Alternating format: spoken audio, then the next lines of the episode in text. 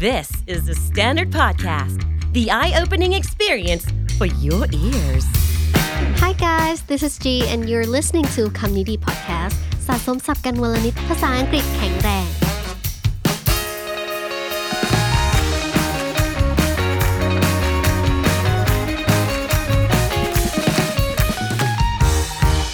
ค่ะคุณผู้ฟังทุกคนวันนี้นะคะ เป็นวันแรกที่จีจะมาเทคโอเวอร์รายการคำนี้ดีของพี่บิ๊กนะคะ ช่วงนี้เนี่ยพี่บิ๊กก็ยุ่งยุ่งเนาะมี project เยอะแยะมากมาย มี collab กับพี่วินทุกๆ วันพุธด้วย ก็เลยกระจายงานกันหน่อยให้จีเนี่ยมา host รายการทุกๆ วันศุกร์หลังจากนี้ทุกวันศุกร์เราก็จะเจอกันเป็นประจำแล้วนะคะ ก่อนเข้ารายการวันนี้นะคะ ขอพูดถึงเรื่องนี้ก่อนดีกว่า ตอนนี้นะคะ KND Studio ของเราเนี่ยเปิด YouTube Membership แล้ว เราใช้ชื่อว่า KND Club นะคะ KND Club เนี่ยจะเป็นพื้นที่ที่เราตั้งใจจะให้ทุกคนได้มาใกล้ชิดกับเรามากขึ้น ได้ดู Exclusive contents มีทั้งวิดีโอ มีทั้ง Podcast พิเศษ มี Special Live มี Classes มี Workshops มี Webinars โอ้โห เยอะมาก ๆ เลย ใครที่อยากเข้าร่วม Bilingual Community นะคะ ก็ห้ามพลาดเลย And now that we got that out of the way, let's jump right in today's topic. Today's topic, we're going to talk about sex.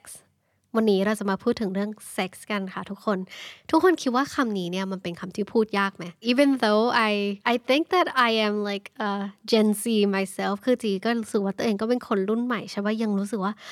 this word is such a taboo word คือเป็นอะไรที่แบบ ต้องห้ามเป็นเป็นของสิ่งต้องห้ามในสังคมนั้นๆนะคะ อย่างเรื่องเซ็กส์ของเราก็เหมือนกันในสังคมไทยเนอะรู้สึกว่าเออมันเป็นอะไรที่พูดยาก พอพูดออกมาแล้วมันแบบ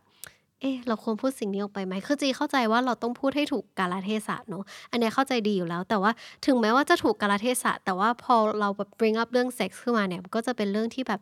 โอ้ยพูดพูดยากมากเหลือเกิน even though it's a very natural thing but it's still something that's very hard to talk about in our society แล้วกระแสในสังคมอย่างที่เห็นได้ชัดๆตอนนี้นะคะ ก็อาจจะเป็นเรื่อง OnlyFans เนอะคือ OnlyFans เนี่ยโดน portray ว่ามันเป็นเรื่องที่โป๊เป็นอะไรที่ลามก เป็นอะไรที่ไม่ดี เป็นอะไรที่ผิดศีลธรรม ซึ่งถ้าถามจีว่ามันจริงไหม มันผิดจริงไหม คือจีอาจจะตอบไม่ได้ เพราะว่าจีก็เป็นเด็กยุคใหม่เนอะอาจจะมีความคิดที่ไม่เหมือนกับผู้ใหญ่บางคน เราเราเข้าใจดีว่าทำไมเขาถึงมองว่ามันเป็นเรื่องที่แบบ โป๊มันเป็นเรื่องอะไรอย่างนี้เนาะแต่ว่าสำหรับเด็กรุ่นใหม่เนี่ยเรารู้สึกว่าเรื่องเซ็กซ์มันเป็นเรื่องที่คนต้องพูดแบบเปิดเผยมากๆ เพราะว่ามันจะทำให้เราเข้าใจตัวเองได้มากขึ้น การที่เราไปปิดอะไรเงี้ยมันอาจจะสร้างความคุมเครือบางอย่าง แล้วก็มี misinformation เกิดขึ้นได้นะคะแล้วถ้าพูดถึงอะไรที่มัน trending เนี่ยตอนนี้กำลังมีซีรีส์อยู่เรื่องหนึ่งค่ะที่เป็นกระแสอยู่ตอนนี้เนาะแล้วก็ เขาพูดถึงเรื่อง sex and relationships ไว้ได้ดีมากๆ นั่นก็คือซีรีส์เรื่อง sex education จาก Netflix นั่นเองค่ะ ถ้าใครยังไม่รู้จักซีรีส์เรื่องนี้นะคะ sex education is a British teen comedy drama that follows the lives of high school students as they contend with various personal dilemmas often related to sexual intimacy and relationship ก็คือเป็นหนัง high school ที่แบบสนุกสนุกมี comedy บ้างมีดราม่าบ้าง ติดตามชีวิตวัยรุ่นเด็ก high school ของฝั่ง western เนาะแล้วก็พูดถึงว่าเขาเนี่ยต้องเจอปัญหาอะไรในชีวิต แล้วก็ส่วนมากเนี่ยมันก็จะเกี่ยวกับเรื่อง sexual intimacy กับ relationship เกี่ยวกับความสัมพันธ์เกี่ยวกับเซ็กส์ทุกอย่างเลย เหตุผลที่จะยกซีรีส์เรื่องนี้ขึ้นมาพูดคุยเนี่ยเพราะรู้สึกว่ามันเป็นซีรีส์ที่เออกล่าวถึงเรื่องเซ็กส์ได้อย่างโจ่งแจ้งและชัดเจนมากๆ ว่าโอเค เรื่องนี้จะเกี่ยวกับ sex education นะแล้วในในในในซีรีส์อะค่ะก็มีฉากอะไรอย่างนี้เยอะมาก ซึ่งเขาทำให้มันกลายเป็นเรื่องธรรมชาติทำให้เราไม่ได้รู้สึก uncomfortable ขนาดนั้น เขาพยายามจะสื่อว่า sex it's normal it we should talk about it all the time นั่นก็เลยเป็นที่มาของ topic วันนี้ค่ะ ว่าทำไมเราต้องถึงพูดเรื่องเซ็กส์กัน why we need to talk about sex freely ข้อที่หนึ่งเลยนะคะ ก็คือ not knowing about your sexual orientation and gender identity can cause confusions in teen คำว่า sex เนี่ยไม่จำเป็นจะต้องเกี่ยวกับ uh, sexual intercourse หรือการมีเพศสัมพันธ์อย่างเดียว sex could also mean about gender หรือว่าเพศสภาพของเราอะไรอย่างนี้ก็ได้ อย่างคำที่จีใช้ไปตะแกก็คือ sexual orientation กับ gender identity นะคะสองคำนี้ต่างกันยังไง sexual orientation describes a person's enduring physical romantic and or emotional attraction to another person for example they're straight they're gay they're lesbian or bisexual อันนี้คือ sexual orientation คือรสนิยมทางเพศ ส่วน gender identity นะคะก็คืออัตลักษณ์ทางเพศของเราค่ะ ก็คือ it's the internal personal sense of being a man or a woman or a non-binary ไม่ได้ identify ทาง women และ men เลยเนี่ยเราก็อยากให้ทุกคนเข้าใจก่อนว่าเรื่องเซ็กส์เนี่ยโอเค มันไม่จำเป็นต้องเป็น sexual intercourse อย่างที่พูดไปเนอะแล้วก็ it's all about exploring oneself คือเราสามารถมองมันเป็น self discovery อย่างหนึ่งได้เลยนะ เพราะว่าเด็ก เพราะว่าอย่างวัยรุ่นบางคนเนี่ยที่เขากำลังค้นหาตัวเองอะบางทีก็ไม่แน่ใจว่า เฮ้ยทำไมเรามีเราเกิด feeling นี้กับคนคนนี้ เราอาจจะรู้สึกว่าเออมันจะต้องมีแค่ heterosexual หรือเปล่า ซึ่งไม่เกี่ยวค่ะ เดี๋ยวนี้ sexual identity มันมีได้มันมีได้หลากหลายมาก ๆ which leads us to number two sex is a fluid thing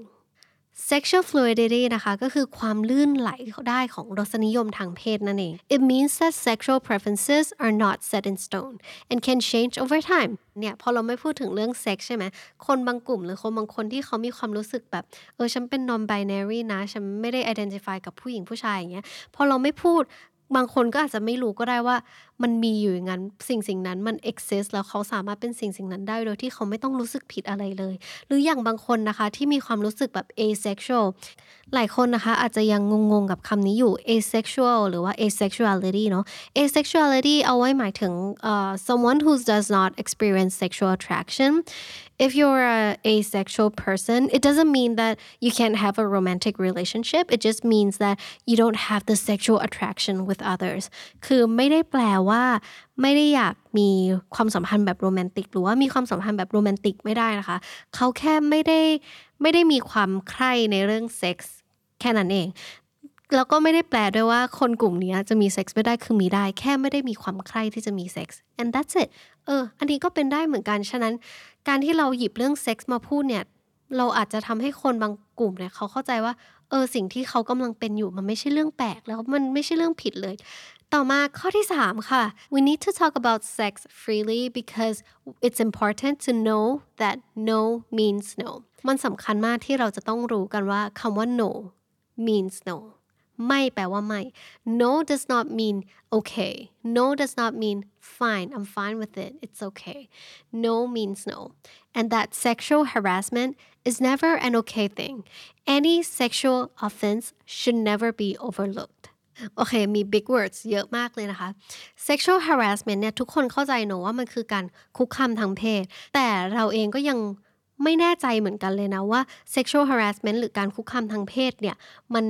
มีเชฟมีฟอร์มไรได้บ้าง does it only mean that we're touching them in like the unwanted parts คือเราไปแตะต้องเขาโดยที่เขาไม่ยินยอมหรือเขาไม่ชอบอะไรอย่างนี้หรือเปล่า อันนั้นเป็นคุกคามทางเพศ ใช่ค่ะ แต่ว่า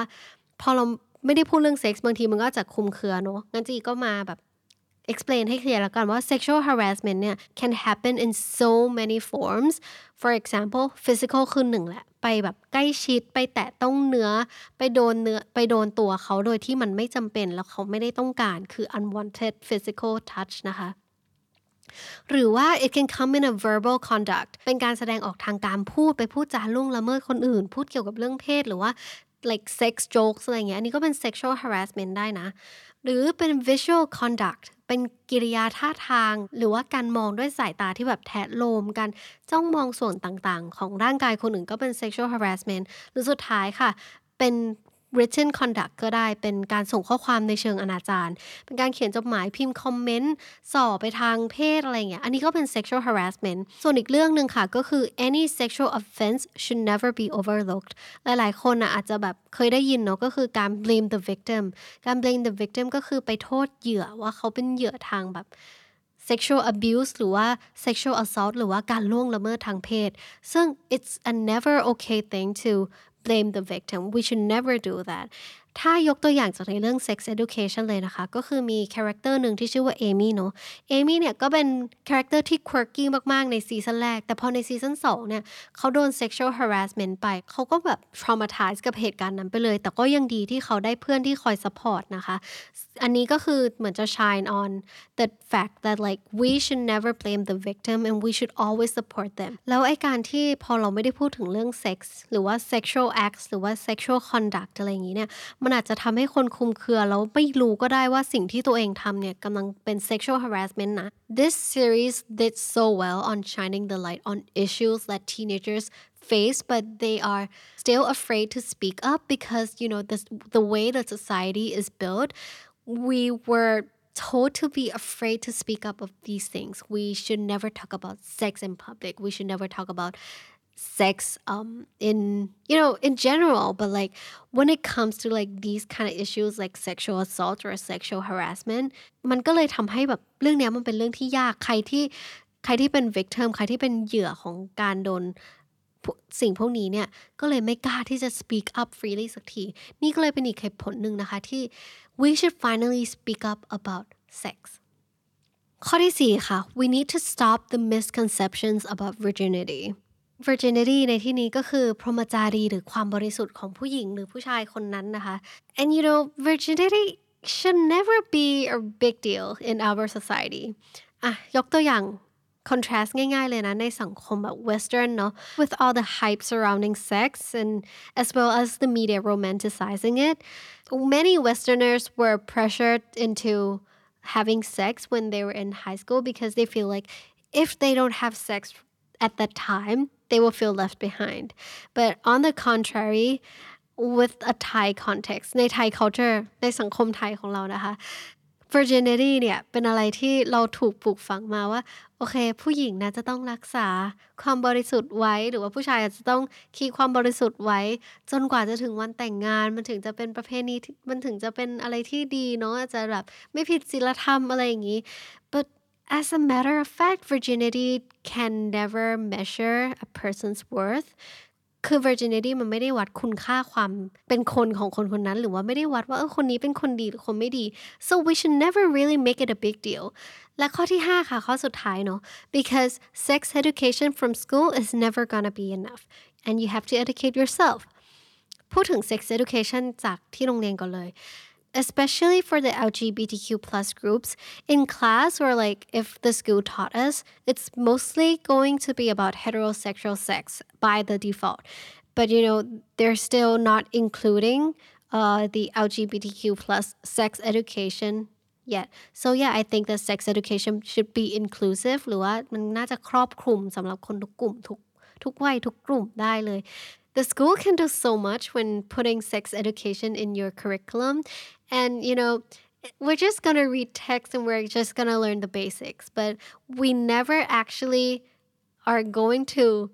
know what we're actually curious about because we're too embarrassed to ask in class or you know sometimes the teachers doesn't even have the answer or maybe we could google it but you know with google it's kind of tricky because we can get misinformation and you know all those misinformation can just you know hurt people ถึงแม้ว่าเราจะแบบเซิร์ชอินเทอร์เน็ตได้อ่านจากนู่นนี่นั่นได้ แต่ว่าถ้าเราแบบ พูดมันในที่เปิดเผยไม่ได้เงี้ยเราต้องทำแอบแอบบางทีมันก็จะอาจจะมีบางเรื่องที่แบบเราอยากถามพ่อแม่เราอยากเราอยากถามเพื่อนเรา เราอยากถามคนในเน็ต แต่ว่ามันกลายเป็นว่าเฮ้ยสิ่งพวกนี้กลายเป็นทาบูไม่กล้าบางคนก็ไม่กล้าพูดไม่กล้าถามพอไม่ได้ถามเนี่ยก็ได้รับ misinformation มา which can which can hurt us so bad because you know sexually transmitted infection is real it, it, it's a thing and ถ้ายกตัวอย่างในซีรีส์เนี่ย เด็กทั้งโรงเรียน got sexually transmitted infection because they received the wrong information limited information and it ended up hurting the whole school instead so, you know, whether it's about sex or current events, it's important to continue educating yourself at all times. With having enough information at your disposal, you wouldn't get swayed by fake news or fake information and be able to educate your family and friends if something came up. คือ อะอย่างน้อยเลยนะ ถ้า sex education ที่โรงเรียนเนี่ยมันไม่พอเราก็ต้อง educate ตัวเองเนาะแล้วการที่เรา educate ตัวเองมันก็จะทำให้เราไม่ expose ไม่ไม่ต้องไปเจอ fake news หรือว่าเราไต่ตองได้ดีมากขึ้น แต่ว่าสิ่งสิ่งนี้มันก็จะทำได้ยากมากขึ้น ถ้าเรายังไม่เปิดใจพูดคุยถึงเรื่องเซ็กส์กันได้อย่างเปิดเผยสักทีนะคะ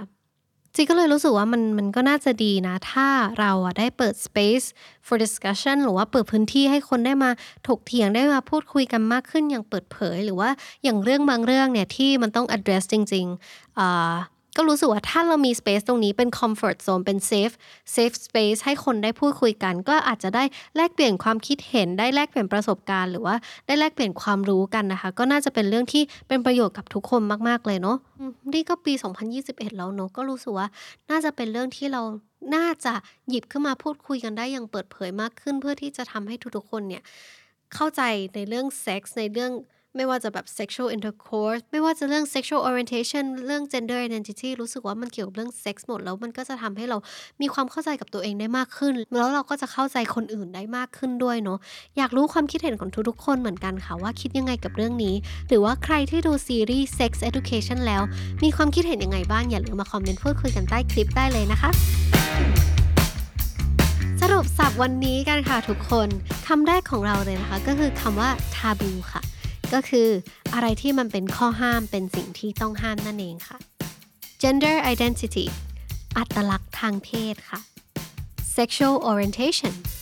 รสนิยมทางเพศหรือว่าเพศวิถีค่ะ asexual การไม่ฝักใจทางเพศ sexual fluidity ความเคลื่อนไหวได้ของรสนิยมทางเพศ sexual harassment คุกคามทางเพศค่ะ การคุกคามทางเพศ sexual assault การล่วงละเมิดทางเพศนั่นเองค่ะ inclusive อะไรที่ครอบคลุมเนาะและคำสุดท้ายค่ะ virginity พรหมจารี ความบริสุทธิ์ค่ะ และถ้าติดตามฟังคำนี้ดีพอดแคสต์ตั้งแต่ episode แรกมาถึงทุกวันนี้ คุณจะได้สะสมศัพท์ไปแล้วทั้งหมดรวม 6,000 กับอีก 71 คำและสำนวนค่ะ นั่นก็คือคำนี้ดีประจำวันนี้นะคะ ฝากติดตามฟังรายการของเราได้ทาง Spotify Apple Podcast หรือทุกที่ที่คุณฟัง podcast สำหรับใครที่อยากติดตามบน YouTube Search หา Channel ของเรา KND Studio แล้วฝากกด subscribe ด้วยนะคะ วันนี้จีขอตัวลาไปก่อนนะคะ แล้วอย่าลืมเข้ามาสะสมศัพท์กันวันละนิด ภาษาอังกฤษจะได้แข็งแรง สวัสดีค่ะ The Standard Podcast, eye opening for your ears.